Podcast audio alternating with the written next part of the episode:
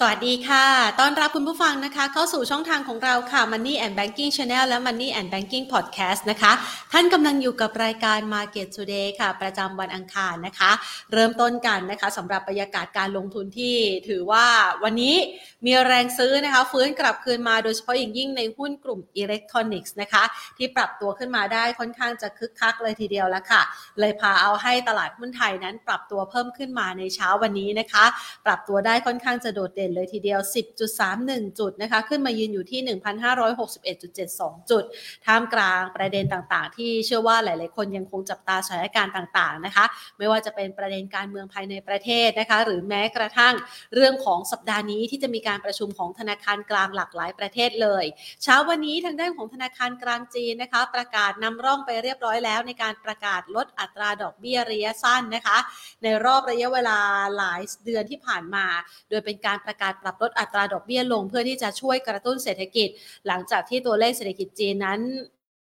มาอ่อนแรงมากนะคะ ทั้งในเรื่องของภาคสินเชื่อนะคะ ทั้งในเรื่องของการจับจ่ายใช้สอยนะคะ และเมื่อวานนี้เราก็มีการรายงานสถานการณ์นี้กันไปในรายการของ Money Today ทันโลกการเงินที่ TNN ด้วย ที่ระบุว่าสัญญาณในเรื่องของการใช้จ่ายงบโฆษณา ซึ่งงบโฆษณาเนี่ย มันจะเป็นตัวบอกนะคะว่า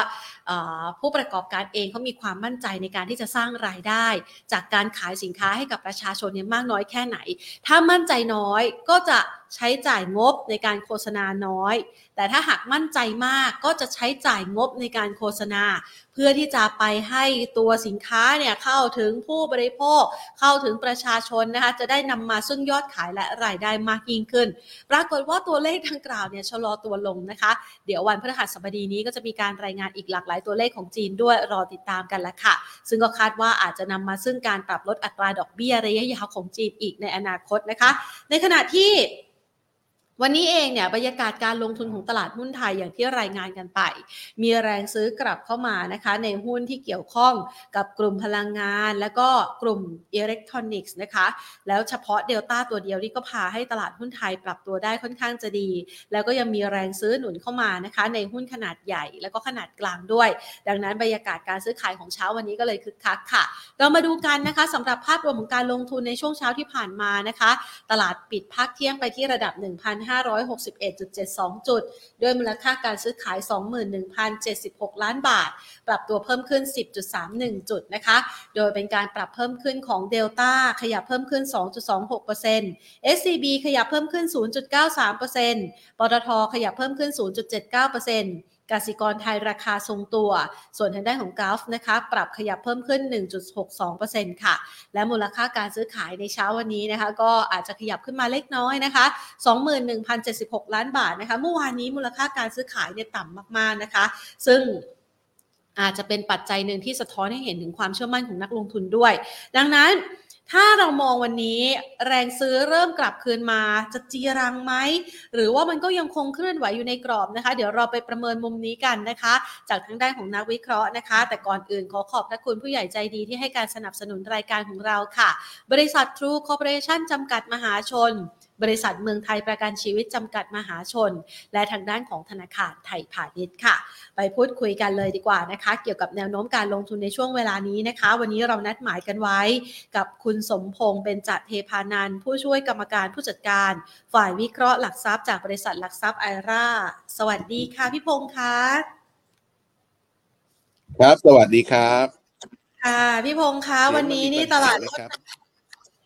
ชัดเจนอยู่นะคะ พี่พงษ์ได้ยินเสียงแผนชัดเจนไหมคะอ่าเริ่มเริ่มชัดแล้วเริ่มชัดแล้วเมื่อกี้เป็นกระตุกกระตุกครับ โอเค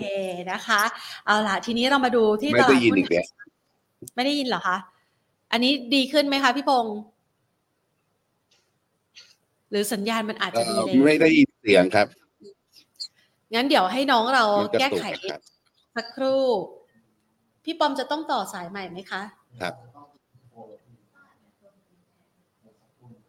สักครู่นะคะพี่พงศ์ลองเข้าใหม่ไหมคะลองเข้าใหม่นะโอเคครับเข้าใหม่ดูนะคะ เดี๋ยวให้ทีมงานของเรานะคะจัดการกับปัญหาทางเทคนิคสักครู่หนึ่งนะคะ เนี่ยเวลาที่จัดรายการแบบนี้นะนึกถึงสมัยเด็กๆนะสมัยเด็กๆเนี่ยเวลาที่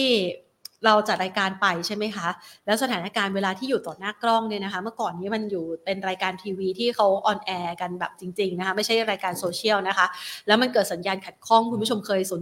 เคยนึกสงสัยไหมเอ๊ะปัญหาขัดข้องทางเทคนิคมันคืออะไรนะนะคะเนี่ยปัญหาขัดข้องทางเทคนิคนะคะ เมื่อก่อนนี้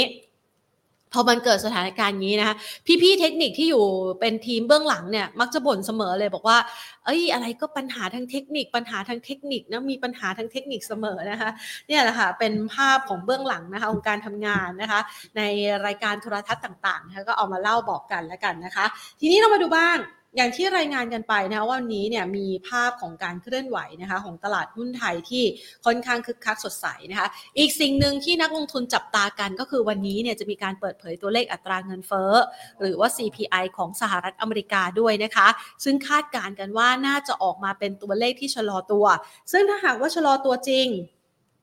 มันจะไปส่งผลทำให้คาดหมายถึงการประชุมของธนาคารกลางสหรัฐในวันพรุ่งนี้ ที่เราจะรู้ผลกันในเช้าวันพฤหัสบดีสักเวลาประมาณตีหนึ่งตีหนึ่งครึ่งเนี่ยนะคะ น่าจะมีการคงอัตราดอกเบี้ยนโยบายนะคะ ประเด็นดังกล่าวก็เลยจะมีผลนะคะ ต่อแนวโน้มของการพิจารณานโยบายการเงิน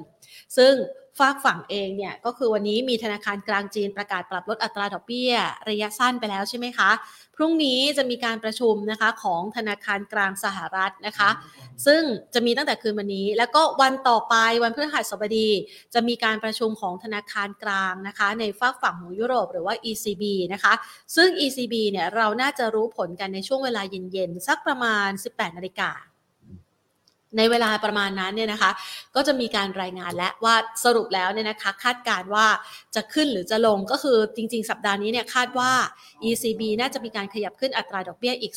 0.25%เพราะว่าเงินเฟ้อในฝากฝั่งยุโรปนั้น ยังคงทรงตัวอยู่ในระดับสูงนะคะ ในขณะเดียวกัน สิ่งที่จับตาต่อคือสัปดาห์นี้มันเป็นสัปดาห์แห่งการประชุมของธนาคารกลางไงใช่ไหมคะ ดังนั้นมันยังมีอีกหนึ่งธนาคารนะคะ ที่จะมีการประชุมกันเหมือนกัน นั่นก็คือธนาคารกลางญี่ปุ่นนะคะ ธนาคารกลางญี่ปุ่นนั้นก็จะมีการประชุมกันนะคะในสัปดาห์นี้ โดยที่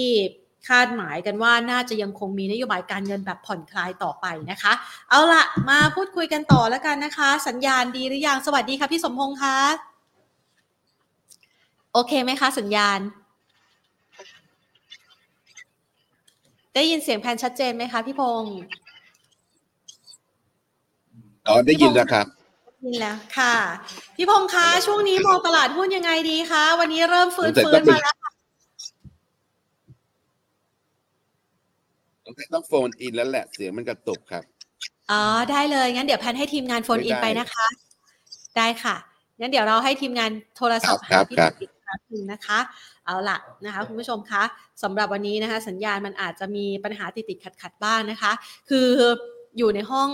ห้องสตูที่เราอยู่ณปัจจุบันนี้เนี่ยนะคะ เป็นห้องโซนหนึ่งของตึกเรานะคะ ซึ่งมันก็จะมีจังหวะอับสัญญาณบ้างนะคะ ต้องขออภัยคุณผู้ชมไว้ด้วยนะคะเอ่อสวัสดีค่ะพี่พงษ์ ครับ สวัสดีครับ ค่ะ มาประเมินภาพรวมการลงทุนในช่วงเวลานี้หน่อยนะคะ ก่อนหน้านี้พี่พงษ์ไปเข้ารายการของเรา Money Daily นะคะครับที่ช่องเก้าแล้วบอกว่าตลาดหุ้นกำลังจะขึ้น ตอนนี้ขึ้นมาแล้วนะคะ เรามองครับยังไงต่อคะพี่พงษ์ก็มองว่าจะขึ้นต่อนะครับอ๋อค่ะนะครับ ก็คือตอนนี้เนี่ยเราใช้อารมณ์ไม่ได้ละอือฮึนะครับเพราะว่าเพราะว่ามันมันอยู่อยู่เหนือเหตุผลค่ะนะครับ แล้วก็ภาพรวมเนี่ย ก็คือต้องเอาทางเพียวเทคนิคเลยนะครับว่า ดัชนีมันพร้อมพร้อมจะขึ้นนะครับ แล้วก็คนดาวเทนเสียดายไม่ให้ได้เห็นภาพอะนะครับ ก็คือชนแนวต้านอยู่พันห้าร้อยหกสิบเอ็ดนะครับ ซึ่งพันห้าร้อยหกสิบสามถ้าเบรกได้นะครับ ก็ยังคงยืนยันเหมือนที่เคยออกในในช่องเก้านะครับ ว่าน่าจะขึ้นได้อีกร้อยจุดอือฮึนะครับนะครับ ถ้าเราใช้อารมณ์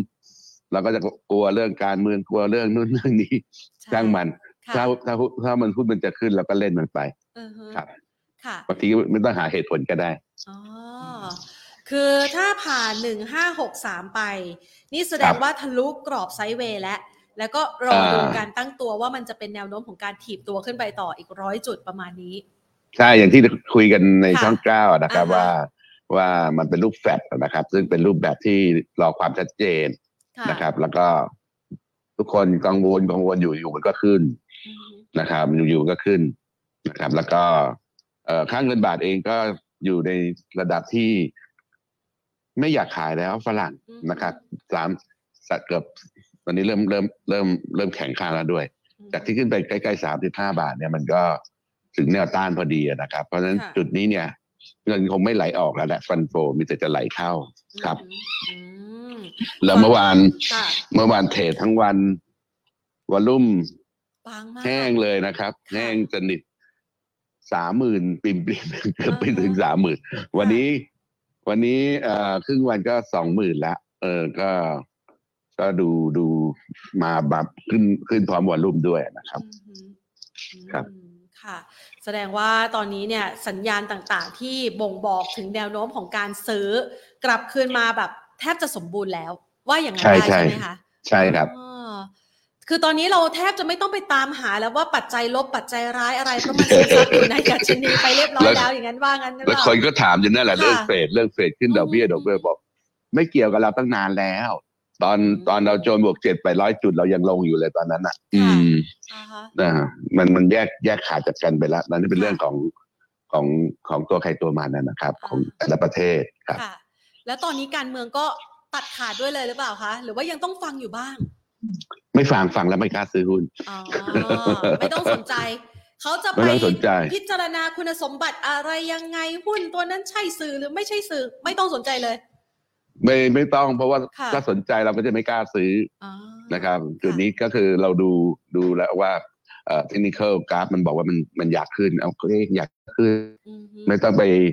หาสาเหตุแล้วบางทีก็สาเหตุ ตีความผิดก็ก็ผิดคนละเรื่องเลยนะอ่าฮะเออค่ะครับ เรียกว่าตอนนี้เงินกำลังไหลเข้า เขากำลังครัจะบขึ้นครับเราก็ตามเขาไป แล้วใช่หุ้นที่ก่อนหน้านี้มันได้รับผลกระทบล่ะคะ อย่างเมื่อวานนี้เนี่ยกราฟอ๋ออินทัชอะไรพวกเนี้ยเว้นก็ได้ไหมอันนี้หลีกเลี่ยงหลีกเลี่ยงอ๋อยังหลีกเลี่ยงอยู่ เพราะว่าทางเทคนิคก็เป็นสัญญาณขายนะครับเขาเอ่อค่ะทางทางผมเองพี่ก็แนะนำขายเมื่อเช้านะครับ ว่าอืม target น่าจะอยู่ประมาณ42 บาท อืมอันนี้ pure เทคนิคนะครับไม่ได้ค่ะไม่ได้มีอารมณ์อะไรเข้ามาครับอืมค่ะเอ่อแสดงว่า 4 ตัวนั้นก็คือ Gulf InTouch Advance ไทยคม ช่วงนี้เลี่ยงไปก่อนสามตัวหลังนี่ไม่ค่อยมีไม่ค่อยไม่ค่อยน่ากลัวอ๋อมีอยู่ยังถือได้ แต่ตัวค่ะเก้าเนี่ยมีอยู่ควรจะขายออกครับ ค่ะ อะงั้นเดี๋ยวขอ3ตัวหลังที่มีอยู่ยังถือได้ เพิ่มสถานะได้ไหมคะ คือซื้อเพิ่มไม่ไม่ก็อย่าไปยุอย่าไปซื้อ ไม่มีก็อย่าไปยุ่งอ๋อโอเคนะเผื่อใครบอกว่าอ๋อไม่ไม่ค่อยเกี่ยวเท่าไหร่อะงั้นซื้อสิเพราะมันลงมาก่อนอย่างนี้นะคะ ไม่ได้ไม่เอาอ่าไม่ได้ค่ะครับอย่างกาฟเนี่ยแสดงว่ามันเสียทรงขาขึ้นแล้วเหรอคะ พี่พงษ์มองยังไง ใช่ มันทำทำโลในรอบในรอบปีเลยนะครับทำนิวโลในรอบปีอือฮึ ก็ก็ไม่ค่อยสวยครับอืมแสดงว่าโครงสร้างกราฟเปลี่ยน ถึงแม้ใช่ว่าปัจครับจัยต่างๆ เขายังไม่เปลี่ยนก็ตาม เออมันกราฟมันจะมาบอกก่อนล่วงหน้าอือฮึมบอกก่อนล่วงหน้าเออสองเดือนสามเดือนอะนะครับว่าในอนาคตจะเป็นยังไงประมาณนั้นครับอ่าฮะนะครัคะบนักลงทุนก็อาจจะต้องหลีกเลี่ยงไปอะงั้นเราไปตามหาตัวอื่นๆกันดีกว่านะคะ วันนี้กลุ่มครับอิเล็กทรอนิกส์มาแรงค่ะ อันนี้เราครับตามเข้าไปได้ไหมคะ กลุ่มนี้กลุ่มนี้ เอ่อก็จะมีพอสวยงามก็จะเป็นเคฮาน่านะครับค่ะฮาน่านี่วันนี้มีสัญญาณซื้อแต่ก็กระโดดแรงมากเลยอือฮึนะครับ บวกทีเดียวหกเปอร์เซ็นละ อืมแล้วก็แนวโน้มก็ยังยังน่าจะขึ้นต่อได้ค่ะนะครับ แล้วก็ทาร์เก็ตก็อยู่แนวต้านแรกอยู่ประมาณห้าสิบเอ็ดถึงถึงห้าสิบสองบาทนะครับ จะดู KCE ไปเลยนะครับ ค่ะ KCE ก็เพิ่งขึ้นวันแรกยังตามได้ครับอืมแต่เดลต้าแล้วแต่นะครับ ถ้าชอบมันแต่มันแต่ว่ามันแพงเหลือเกินอ๋อจะไปนะครับช็อตส่วนแนะนำหรือเปล่าคะ อย่างเดลต้าอย่าไปยุ่งกับเขาเถอะปล่อยเขาไป เออเพราะว่าอ่าฮะตรงกราวกราฟเกิร์ฟก็ดูไม่ได้อยู่ที่อยู่ที่ใจอะอ่าอืฮะมค่ะครับอ่าถ้าไม่แน่จริงอย่าไปลองเนาะเอ่อต้องต้องนอกจากมีเวลาแล้วนะต้อง ห้ามเข้าห้องน้ำด้วยนะโอ้แค่ช่วงพริบตาเท่านั้นกำไรขาดทุนอยู่ตรงนั้นเลย แล้วก็ sur prise นะครับเซอร์ไพรส์เข็มขัดสั้นเลยนะครับ ว่าหลังจากแตกพาร์แล้วยังเล่นกันต่ออ๋อโดยปกติเขาจะเล่นเล่นก่อนแตกพาร์แล้วพอแตกพาร์เสร็จแล้วก็จะเลิกกันเลยนะครับค่ะอย่างยกยกตัวอย่างปตทเนี่ยตอนเล่นกันไปถึงถึงหกร้อยนะครับอ่าฮะหกร้อยก็คือประมาณหกสิบาทนะค่ะณปัจจุบัน หลังจากนั้นไม่เคยเห็นอีกเลยอ่าฮะแต่นะครับนี่ว่าข่าวข่าวแตกพาไม่ใช่ข่าวเอ่ออะไรที่มีเป็นเชิงบวกต่อปัจจัยพื้นฐานเลยนะครับ เป็นแค่จิตวิทยาเฉยๆนะครับค่ะครับค่ะ แต่เดลต้านี่เขาหักปากกาเสียนนะคะ ยังสามารถใช่ที่จะสร้างสถิติ เดี๋ยวรอจะกลับมาเล่นต่อสถิติอืมใหม่นะคะโอ้โหครับน่ากลัวจริง ๆ นะอะทีนี้เราไปดูต่อค่ะพี่พงศ์แล้วนอกเหนือจากกลุ่มเหล่านี้แล้วเนี่ย มันยังพอมีกลุ่มไหนที่จะเป็นกลุ่มนำตลาดพาขึ้นไปนี่ พี่พงศ์บอกว่าบวกไปอีกร้อยจุด สักประมาณ 1,670 จุดเนี่ยนะคะ กลุ่มไหนมองเป็นกลุ่มนำตลาดคะกลุ่มกลุ่มแบงค์ครับยังค่ะคงแนะนำกลุ่มแบงค์นะครับ ได้หมดเลยนะครับแบงค์ใหญ่แบงค์เล็กนะครับ เพราะว่ากลุ่มนี้จะได้ประโยชน์จากอัตราดอกเบี้ยขาขึ้นด้วยนะครับ ซึ่งตอนแรกที่เราจะยุติดอกดอกเบี้ยขาขึ้นแล้วแต่ฟังจากเสียงแบงค์ชาติแล้วเนี่ยก็ต้องรอแล้วน่าจะขึ้นได้อีกหลายครั้งอืมนะครับ แล้วก็กลุ่มนี้เนี่ย เวลาขึ้นดอกเบี้ยเนี่ยเอ่อเขาจะขึ้นอัตราดอกเบี้ย เงินกู้ทุกบัญชีเลยค่ะ แต่ว่าอัตราเงินฝากเนี่ย ดอกเบี้ยจะขึ้นขึ้นไม่เท่ากัน ขึ้นไม่เท่ากัน และโดยเฉพาะในในดอกเบี้ยทั้งหมดนะโครงสร้างทั้งหมดเลยเนี่ยเป็นดอกเบี้ยออมทรัพย์ถึงประมาณหกสิบกว่าเปอร์เซ็นต์อือหือแล้วน้องแพมดูดอกเงินเอ่อออมทรัพย์ขึ้นเท่าไหร่อะศูนย์จุดหนึ่งอืมดอกเบี้ยเงินกู้ขึ้นที่ศูนย์จุดสองห้าค่ะไปแล้วมันเร็วก็ว่าเพราะฉะนั้นเอ่อ สเปรดของแบงก์ก็เลยเลยกว้างขึ้นเยอะเลยทีเลยนะครับค่ะครับค่ะอย่างกลุ่มแบงค์เนี่ยมันยังมีประเด็นเรื่องของปัญหาหนี้เสียที่รออยู่หนี้เสียไม่ว่าอ๋อจะเป็นหนี้เสียหลังโควิดหนี้เสียรถหนี้เสียบ้านนะคะครับที่ตอนครับนี้มันเริ่มกลับมาเริ่มมีความกังวลมากขึ้น หรือแม้กระทั่งหนี้เสียที่ปล่อยกู้บริษัทจดทะเบียนต่าง ๆ ด้วย ตรงนี้พี่พงศ์กลัวไหมคะอ่าดีเป็นคำถามที่ดีนะครับอืมเพราะว่า ตัวที่ปล่อยหนักเลยที่เสียเยอะสุดเลยก็คือ K-Bank อือฮึซึ่งสองไตรมาสติดกันเลยนะครับไตรมาสสี่ปีที่แล้วก็เป็นหนี้เสียหลังหลังโควิด เป็นตัวไมโครไมโครสินเชื่อนะครับ ซึ่งก็เอ่อพอผ่านโควิดไปก็แบงก์ชาติบังคับไปตั้งสำสำรองไปแล้ว ซึ่งก็ตั้งไปแล้วในในไตรมาสสี่นะครับ ถึงหมื่นล้านนะครับ ทั้งหมดสองหมื่นกว่าล้านค่ะเคลียร์ไปแล้วแล้วก็ในเรื่องของสตาร์ก็เคลียร์ไปแล้วในในในไตรมาสหนึ่ง ปีนี้นะครับค่ะตั้งจำตั้งสำรองไปหมดแล้วนะครับ ตั้งเกลี้ยงเลยอือฮึนะครับ ก็เพราะฉะนั้นในเรื่องเนี้เคแบงจะจะคลีนสุด แล้วก็จะส่งผลให้ราคาเนี่ยเขา laggard สุดนะครับ ก็คือเออเป็นแถวสองแถวสามไปเลยเมื่อก่อนอยู่แถวหนึ่งนะอือฮึอันนี้อยู่แถวแถวสองแถวสามของแบงก์ค่ะแต่สุดท้ายเนี่ยครึ่งปีหลังนี่มันจะหลังจากที่ตั้งสำเร็จหมดเรียบร้อยแล้วเนี่ย มันครึ่งปีหลังนี่ก็โลดอะ เต็มเต็มๆ นะครับ เพราะฉะนั้นใครชอบแบบกึ่งกึ่ง turnaround อะราคาค่อนข้างถูกก็สายย่อนะครับ ก็แนะนำ KBankค่ะครับอือฮึครับ แล้วตัวถ้าอื่นในค่ะ สายไล่สายไล่ค่ะใจถึงพึ่งได้ก็ TTB อ่าสวิงแรงมากอืมสายไล่นี่ต้องวิ่งเลยนะ ครับค่ะครับอ่าฮะก็จะมันเป็นอะไรคนบอกขึ้นมาเยอะแล้วทำไมค่ะยังแนะนำซื้อ อ้าวก็ไม่เล่นขาขึ้นแล้วจะเล่นตอนขาลงเหรออืมอืม อันนี้ย่อรับที่ตรงไหนคะ TTB เอ่อหนึ่งหกหนึ่งกับหนึ่งห้าแปดนะครับ ค่ะหนึ่งครับหนึ่งกับหนึ่งห้าแปดแล้วมองกรอบเป้าหมายไว้ประมาณเท่าไหร่คะ คือตอนแรกเคยคุยกันมองหนึ่งบาทหกสิบเจ็ดนะครับกลับขึ้นถึงหนึ่งบาทหกเก้าอันนี้จากเก็ตแรกคอมพิวไปแล้ว อันนี้คาคาเป็ดตัดไปซื้อยาวๆ เนี่ย น่าจะมองถึงหนึ่งแปด หนึ่งจุดแปดหนึ่งจุดเก้าเลยนะครับ ค่ะ ครับอือฮึเป็นอะไรเป็นอะไรที่ bullish มากก็คือประเด็นก็คือที่ผ่านมาเนี่ยขึ้นเยอะมาก เพราะว่าต่างชาติขายขายยังคงขายหุ้นหนักอยู่ค่ะนะครับ แต่ตอนนี้เนี่ยเอ่อมันก็เลยมาเล่นหุ้นแบงค์แบงค์เล็กแบงค์ใหญ่สามแบงค์ใหญ่เนี่ยแทบไม่ขึ้นเลย KBank แบงค์กรุงเทพไทยพาณิชย์อืมไทยพาณิชย์ไม่นับแล้วนะครับ น่าจะเป็นโฮลดิ้งค o m ป a นีแล้วไม่ใช่แบงค์ละค่ะก็ เป็นเคแบงค์กับแบงค์กรุงเทพเดี๋ยวถ้าฟันโฟไหลกลับมาเมื่อไหร่เนี่ยแบงค์ใหญ่ก็พร้อมจะกลับมาอีกทีหนึ่งครับอืมค่ะ ก็อ่าแล้วอย่าง BBL ล่ะคะ BBL กับ KTB ก่อนหน้านี้นี่เราวางมือหรือยังคะเอ่อ BBL BBL ไม่ค่อยน่าสนใจนั่นแหละอ๋อเนื่องจากมันขึ้นมาเยอะพอสมสมสมควรแล้วก็ยืนค่ะยืนนิ่งนานอืมส่วนกรุงไทยแบงค์เนี่ย เรามีอยู่เรา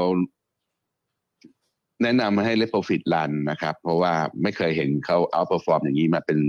สิบปีได้ละมั้งค่ะนะครับอืมสิบปีได้ละ อืมอืมเหมือนแล้กับวเป value ลี่ยนโครงสร้างธุรกิจใหม่เลยอะเนาะใช่ใช่ค่ะถ้าจำกันได้เมื่อต้นปีที่แล้วนะค่ะสองปีที่แล้วนะครับผมจะพูดตลอดเลยนะครับ ว่ากรุงไทยแบงก์เนี่ยไม่ใช่ไม่ ไม่ใช่ชาวบ้านเหมือนเมื่อก่อนแล้วนะครับค่ะกลับกลับมาเป็นคุณหญิงเลยนะครับ เป็นคุณหญิงเลยอ่เพราะว่าใส่สายสะพายเลยใช่ใช่เพราะว่าเอ่อหลังจากที่เอ่อกฤษฎีกาตีความว่าเขาไม่ใช่รัฐวิสาหกิจอะนะครับค่ะตอนนี้โลดเลยนะครับอ่าเพราะฉะนั้นทำทำธุรกิจที่ผ่านมาเนี่ยเขาจะเล็กกาดอะอยู่คือ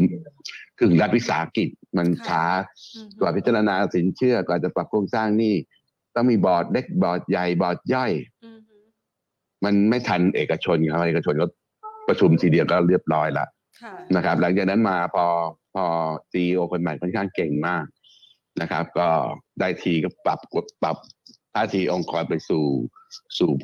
สู้ธนาคารพาณิชย์ได้อืมแล้วก็มีการตั้งสำรองคุณภาพหนี้เมื่อก่อนเนี่ยกรุงไทยเนี่ยอยู่อันดับโลโลเลย ตอนหลังนี่ขึ้นมาอยู่อันดับต้นๆเลยนะครับบางทีอยู่อันดับหนึ่งด้วยค่ะมีคุณภาพสินทรัพย์อะนะครับอ่าฮะราคาหุ้นมันก็เลยแบบอืมตอนนั้นจริงๆแนะนำซื้อสิบสองบาทเองอันนี้ก็ขึ้นมาเรื่อยๆครับ นี่จะยี่สิบแล้วนะคะ ก็ปล่อยเข้าไปค่ะขาขึ้นลัน let profit แต่คน run ไป run trend ไปใช่คนส่วนใหญ่เนี่ยกำไรทนไม่ค่อยได้อ่าฮะทนรวยไม่ได้ ชอบคิดว่ามันจะอั้นแล้ว อะไรอย่างเงี้ยแต่อ่าฮะราคาทุนนะ ค่ะ ถือสามปีห้าปีก็ได้อ่ไม่เข้าใจค่ะยิ่งถือยิ่งขาดทุนอะค่ะอะครับงั้นเราขยับไปต่อนะคะในในกลุ่มธนาคารก่อนจะไปเนี่ยนะคะ อย่าง SCB เอง ก็โดนหางเลขไม่น้อยเหมือนกับ K-Bank ด้วย อันนี้ SCB นี่พี่พงษ์มองยังไงนะคะ SCB โอเคเขาเขาตั้งสตาร์ทไปแล้ว แต่ว่า SME เขายังมีอยู่นะอืมยังไม่ได้ตั้งค่ะก็เลยไม่แนะนำอ่าฮะแต่ว่าสั้นๆ เนี่ยสั้น วันนี้มีสัญญาณซื้อระยะสั้นมีสิทธิ์ขึ้นไปที่ร้อยสิบสี่บาทได้ ค่ะ แต่แนะนำให้เล่นสั้นนะครับ อือฮึอะงั้นเราขยับไปที่ตัวอื่น ๆบ้าง วันนี้พี่พงษ์มีตัวไหนมาฝากกันที่พอจะเป็นหุ้น พร้อมดีดมีสัญญาณซื้อบ้างคะก็มีแต่แบงค์นะครับอ๋อที่ปลอดภัยชูประสุดแล้วก็อื่นๆก็แนะนำในหุ้นกลุ่ม กลุ่มทุนใหญ่ กลุ่มทุนผูกขาดดิกเลี่ยงอะนะครับ แนะนำดิกเลี่ยงเลย พวกพวกถูกขาดพวกเอ่อ แมคโครแมคโครที่มันควบรวมกับทัสโก้นะครับอือฮึแล้วก็บอกว่าไม่ผูกขาด เออค่ะหรืออย่างทูควบรวมกับดีแท็โอเค ไม่ผูกขาด อืมค่ะจะมากกว่ามากกว่าตลาดห้าสิบเปอร์เซ็นอันนี้ก็จะถูกถูกเป็นเป้าเหมือนกันนะครับสำหรับรัฐบาลใหม่ อืมอืมครับอือฮึอะ งั้นก็เดี๋ยวคุณผู้ชมก็จะได้ไปดูนะคะว่าหุ้นเหล่านี้นะคะสัญญาณที่น่าสนใจนะคะในการลงทุน งั้นขอเข้าสู่คำถามของคุณผู้ชมทางบ้านได้ครับที่ส่งยินดีมาครับบ้างนะคะเอ่อคุณผู้ชมถามบอกว่าอย่างตัว TFG เนี่ยก่อนหน้านี้มันขึ้นไปค่อนข้างจะดี เลยติดอยู่ที่ 5 บาท 30 ถัวแถวนี้ดีไหมครับ หรือถือรอ ถือรอได้นะครับ ค่ะ น่าจะบัตทอมเอาแล้วอือฮึนะครับ แล้วก็ ติดแนวต้านอยู่สี่บาทแปดสิบสองโอ้ถ้าเบรกได้เบรกได้ดิกลับขึ้นเป็นข้างบนหกบาทเลยนะครับ ค่ะ ก็ถือได้ครับอือฮึมันเป็นมันจะเป็นรอบๆตามราคาไก่อะนะครับ ค่ะอะงั้นไปต่อที่ AP AP Asian Property เอ่อเอ่อ AP Thailand AP Thailand AP Thailand ค่ะ ก็ กลับมาสวยใหม่นะครับ ช่วงก่อนหน้านี้ลงแรงมากค่ะนะครับ ติดแนวต้านอยู่ที่11บาท70ผ่านได้เป็นบายสิกแนลอาจจะได้ถึง12บาท7ได้อีกบาทหนึ่งอะ12บาท70ครับซิงเกอร์ติดอยู่แถว21บาท ถัวแถวนี้ดีไหมครับ ซิงเกอร์ โอ้โหยังยังไม่ถึงเวลาถัวด้วยซ้ำใช่ไหมคะ ใช่ใช่ยัง เรื่องเรื่อง NPL เต็มๆเลยต้องใช้เวลาเป็นปีอะนะครับอืมฮึอืมวันหลังต้องคุมจุด stop loss เนี่ยค่ะขาดทุนทีขาดทุนกันโอ้โอ้นี่ห้าสิบเปอร์เซ็นแล้วนะคะห้าสิบเปอร์เซ็นต์ค่ะบางคนมีอยู่ข้างบนอะอืมห้าสิบบาทโอ้ยอันนั้นน่ากลัวมากเออถึงบอกว่าการเล่นหุ้นต้องมีจุดสต็อปลอสที่ดี ไม่งั้นค่ะมันมันมากกว่าคำว่าเสียหายอะห้าถึงสิบเปอร์เซ็นต์นะ ตัดใจตัดได้ตัดเลย ใช่ใช่ค่ะอืมตัวหรือบีก็ค่ะคุมที่เส้นค่าเฉลี่ย25วันก็ได้อืมอืมเสียดายที่โฟกัสไม่ได้อืมค่ะงั้นขอไปที่ตัวบางจากค่ะ BCP เออกลุ่มลงกันดูดีนะครับช็อตเทอมหลายตัวเลยนะครับค่ะวันนี้ก็มีสัญญาณซื้อ เอ่อแนวต้านอยู่ข้างบน37 50อือหือเดี๋ยวดูตัวท็อปสิ ใช่ออยไม่มี SPRC ดูบนสีลงกันเหมือนกันนะอือหืออืมเล่นแต่ BCP สัญญาณเขาชัดอยู่จะจะอยู่เป็นสัญญาณซื้อค่ะเป็นสัญญาณซื้อตัวเดียวเลยครับ ค่ะอ่างั้นไปคลินิกบ้าง คลินิก ย่อว่าไงอะ K K C L I K L I N I Q N I Q วายวันนี้โดนขายอือหือแท่งแดงใหญ่เลยค่ะไปลุ้นอีกทีหนึ่งแนวรับที่สิบสามสิบเจ็ดสลึง ตอนนี้อยู่สามสิบเก้าค่ะแนวรับจะอยู่สามสิบเจ็ดสลึงว่าอะลุ้นว่าเอาอยู่ไหมนะอือืมมครับ ถ้าเอาไม่ครับอยู่ก็อย่าเพิ่งรับนะคะ ประมาณนี้เนาะถ้ามีอยู่ต้องคัดทิ้งด้วยอ๋อือมค่ะงั้นไปที่กลุ่มอาหารสัตว์ ครับ ค่ะ ตัวไหนเอ่ย A A A I กับ I T C A A I อ๋อวันนี้วอลุ่มมาวันแรกเลยนะ ค่ะ โอ้ก็รเทออมมานานลงมาเยอะมาก ค่ะ โอ้โห เข้าตลาดมาเก้าบาทลงมาเหลือสี่บาทกว่าเนี่ยนะ ค่ะเอ่อแนแนวต้านระยะสั้นก็จะอยู่ประมาณห้าบาทสิบครับอือหือ I T C อะค่ะ ITC อันนี้ก็มาอีกตัวหนึ่ง มีสัญญาณ rebound นะครับแนวต้านอยู่ยี่สี่บาทยี่สิบสตางค์โอ้ยังได้ไกลเหมือนกันนะตั้งเกือบสองบาทครับอือหือ B D M S ค่ะ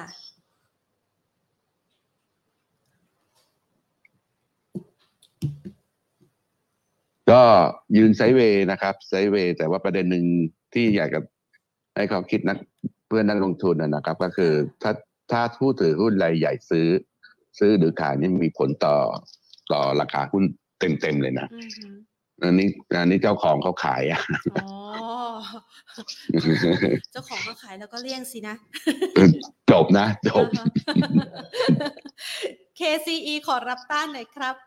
ขออีกสักห้าตัวนะคะ พี่พงศ์ได้ครับยินดีครับค่ะ KCE ขอรับต้านค่ะ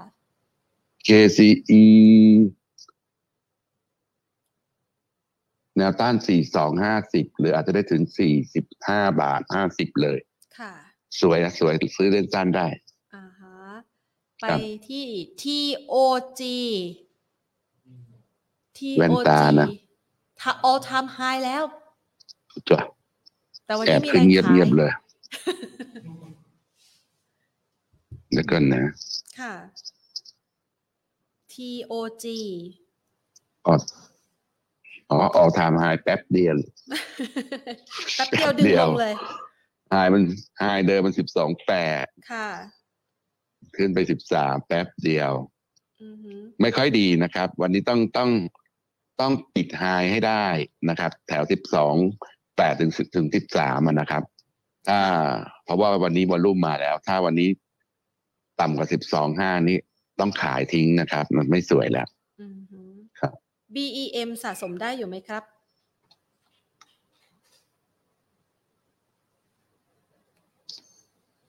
ก็เป็นช่วงสะสมได้นะครับ เพราะว่าเขาไซด์เวย์ค่ะอยู่ระหว่าง8บาท40 ถึง 9 บาท 25 ครับอือหือกองเวียดนาม E อะไรอะ1 VFN สามศูนย์ศูนย์หนึ่ง E E หนึ่งอะไรนะ E หนึ่ง VFN สามศูนย์ศูนย์หนึ่ง กองเวียดนามยังน่าสนใจไหมโอ้โหมันทำอะไรก็ไม่รู้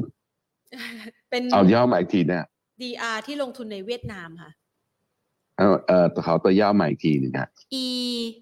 E E หนึ่งหนึ่ง VFN V F N ค่ะสามศูนย์ศูนย์หนึ่งค่ะสามศูนย์ศูนย์หนึ่งค่ะ ไม่ที่เครื่องไม่ขึ้นอะ อ๋อ ขออภัยค่ะ เอ่อ e หนึ่ง v f v n V หนึ่ง e ค่ะ E e หนึ่ง v แล้ว f ก็ V F v n V N ค่ะสามศูนย์ศูนย์หนึ่งใช่ค่ะ โอ้โห D W อือฮึเป็น dr เวียดนาม วันนี้ก็โอเคนะครับ มันมันมัน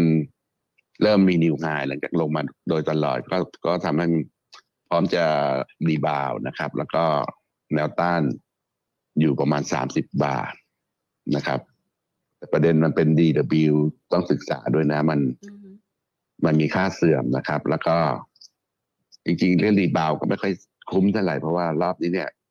เข้ามาทำผลงานดีมาก13บาท90ค่ะขึ้นไป high ถึง39บาท75ค่ะแต่ตอนนี้มัน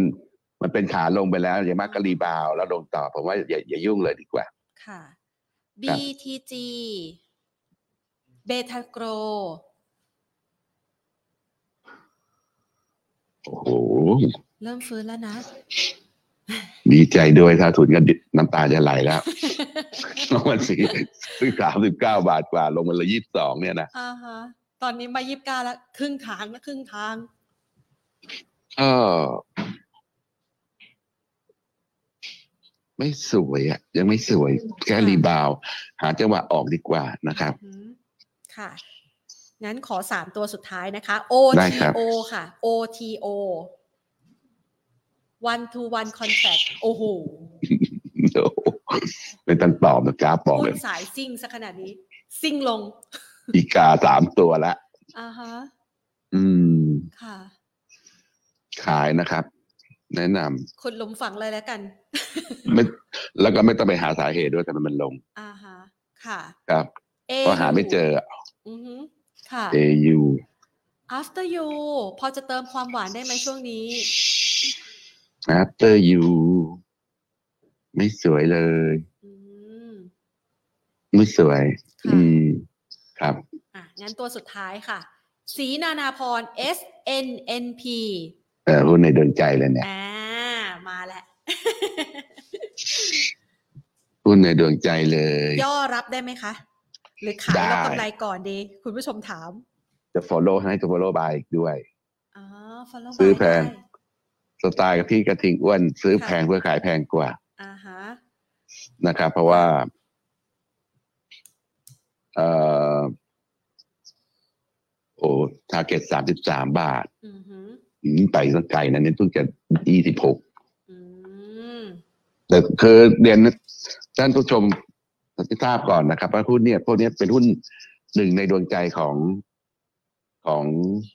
กองทุนเลยนะครับค่ะเอเซเป้สะกดเลยนะ S E P P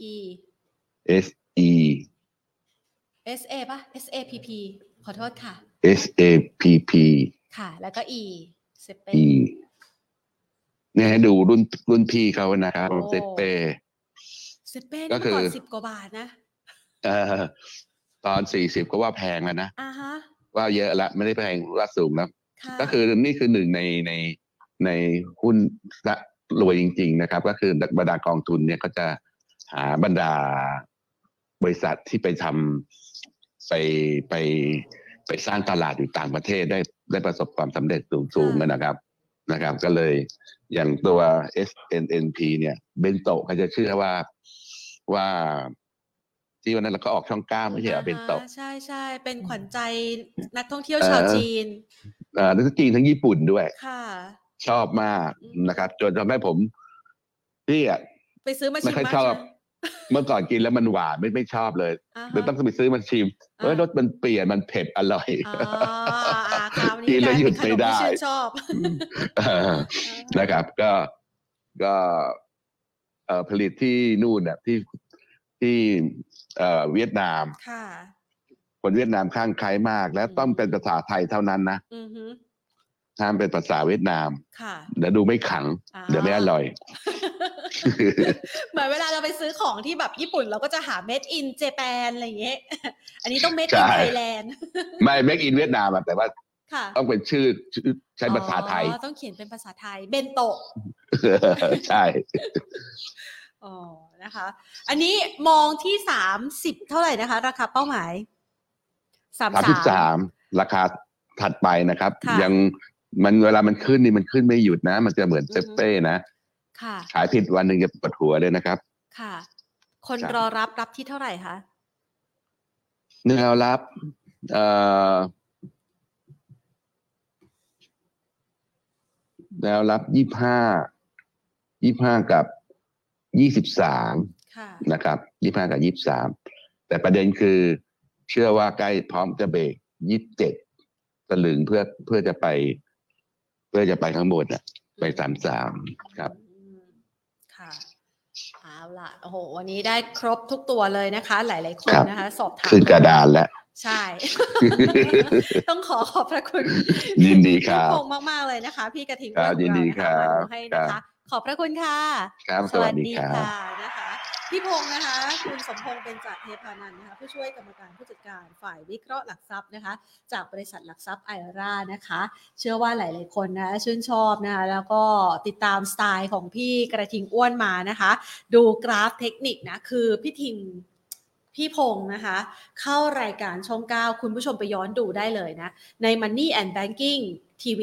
เอ่อ Money and Banking Channel ของเราเนี่ยนะคะ เราจะมีคลิปหลากหลายเลยค่ะ ที่ตอบโจทย์ในเรื่องของการลงทุนการเงินนะคะ ซึ่งคุณผู้ชมสามารถไปย้อนดูคลิปนะคะ เมื่อวันที่ออกในรายการ Money Daily ได้ ช่วงนั้นมันเป็นช่วงเวลาของการขึ้นนะคะ ช่วงเริ่มต้นนะ หลังจากที่พ้นจากกรอบไซด์เวย์แล้วพี่พงศ์ก็บอกว่าเอาละนี่มันคือจุดเริ่มต้นของการขึ้นแล้วนะ อ่าแล้วก็วัดกรอบให้ดูด้วยนะคะ วัดกรอบชแนลนะคะของการขึ้นนะว่าวัดตรงนี้นะ แล้วขยับกรอบขึ้นไปนะ อยู่แนวต้านตรงนี้นะ จะซื้อตัวไหนยังไงนะคะสำหรับคุณผู้ชมนะคะ ก็ลองไปฟังย้อนหลังกันดูนะ เพราะว่าวันนั้นเนี่ยมาจนถึงวันนี้ตลาดหุ้นไทยปรับตัวเพิ่มขึ้นแล้วนะคะเอาละค่ะนั่นก็อ๋อใช่นะคะเออเดี๋ยวนะคะ DR เวียดนามค่ะ บางที อาจจะดูตัวตัวสะกดซับดูตัวสะกดนะคะพลาดไปนิดหนึ่งนะคะ เป็น DR เวียดนามใช่แล้วค่ะ เป็นการลงทุนในหุ้นเวียดนามนะคะ ก็สำหรับใครที่เวลาจะลงทุนในตัวนี้เนี่ยให้ไปศึกษาแนวโน้มเศรษฐกิจของเวียดนามแทน คือช่วงที่ผ่านมาเนี่ยราคาของตัว DR ตัวนี้ปรับตัวได้ค่อนข้างจะคึกคักมาก ๆ เพราะอะไร เพราะว่าเม็ดเงินลงทุน FDI นะคะ ที่เขาสนใจเนี่ยจะไปลงทุนในเวียดนาม บางส่วนเนี่ยก็คาดว่าน่าจะเป็นคู่แข่งสำคัญเลยนะในบ้านเราของไทยนะคะ ไปลงทุนที่นู่นค่ะแรกก็ถูกเศรษฐกิจก็ดี เหมือนกับประเทศไทยในช่วง 10-20 ปีที่ผ่านมาจะเติบโตได้แรงขนาดนั้น แต่ปรากฏว่าในช่วงระยะเวลาที่ผ่านมาเนี่ยนะคะ ต้องเข้าใจว่าเวลาที่มันเกิด ภาพของความร้อนแรงคือปรับตัวขึ้นไปเยอะๆเนี่ยมันก็ต้องมีแนวโน้มของการกลับคืนสู่สมดุล ระหว่างที่มันกลับคืนสู่สมดุลนั้นเนี่ยนะคะ มันก็มีปัญหาเรื่องของดอกเบี้ยสูงนะคะมีปัญหาเรื่องของเขาเรียกว่าสินเชื่อนะคะ มีปัญหาเรื่องของการผิดนัดชำระหนี้ มีรายละเอียดที่แต่ละภาคภาคอุตสาหกรรมอะค่ะเขาเริ่มมีปัญหาราคามันก็เลยปรับตัวลดลงนะคะ แต่ถ้าหากว่าดูทรงกราฟ ทรงกราฟเนี่ย คุณผู้ชมจะเห็นว่าเมื่อสักครู่นี้นะคะ มันชนอย่างนี้อย่างนี้เนาะแล้วมันก็เบรกทะลุแนวต้านมาได้นะคะ จริง ๆ มันเป็นแพทเทิร์นรูปแบบของกราฟรูปแบบหนึ่ง ถ้าหากว่ามันขึ้นมาแบบนี้นะคะเนี่ยอะในพี่พี่ปอมเปิด ไม่จะอธิบายไม่ถูกนะ ถ้าคุณผู้ชมไม่เห็นกราฟนะ เวียดนามนะคะ DR เวียดนาม เดี๋ยวไปตามหาชื่อมานะคะ ว่ามันเป็นชื่อแพทเทิร์นกราฟทรงอะไรนะ เอาเอาสั้นๆ อ่านะคะ มันจะเป็นแบบนี้ค่ะ ขออนุญาตนะ ใช้ อันนี้น่อ่านี่นะคะ เราก็สามารถที่จะดูเป็นทรงกราฟในลักษณะแบบนี้ได้